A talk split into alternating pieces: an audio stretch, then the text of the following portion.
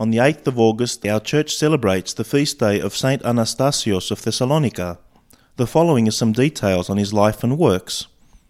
Anastasios was a mild mannered Greek youth of 20 when he worked in a gun shop in his native Thessalonica, in a business which prospered despite severe government restrictions and outrageous taxes which Greeks but not Turks were required to pay.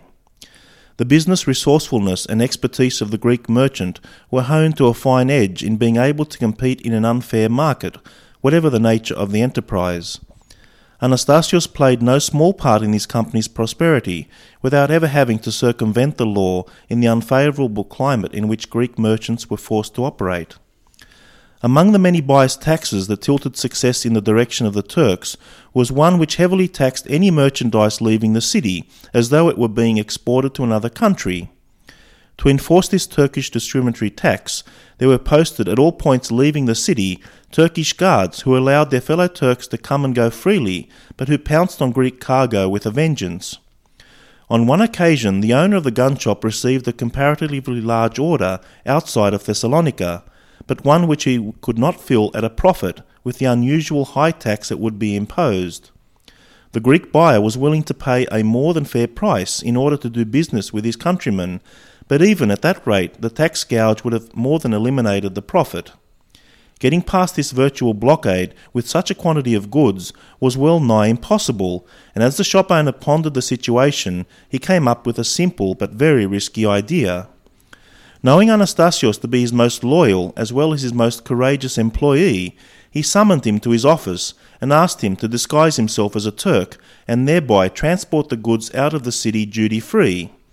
Anastasios hesitated, even when, even when promised a bonus, but after some deliberation he agreed to take the risk, mostly out of loyalty to his employer.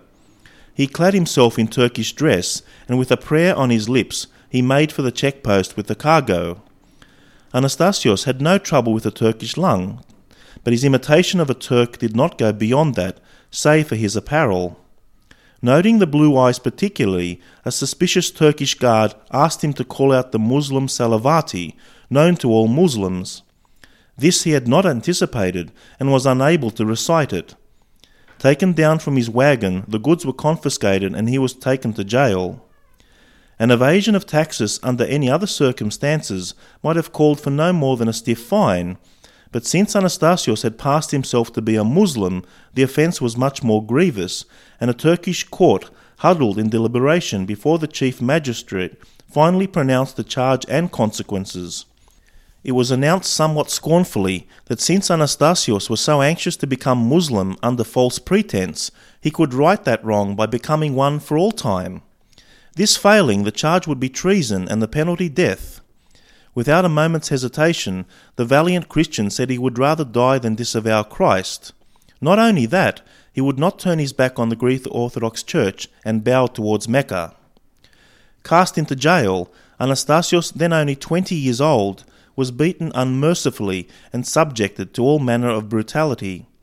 He practically shouted out at his captors that, that if this was an example of Muslim mercy and justice, he would prefer to worship cobras. Infuriated jailers set upon him with a vengeance, and he was brutalized until there was little life in his once strong young man. He was ordered dragged to the gallows, but he cheated the hangman, dying before a noose could be placed around his neck.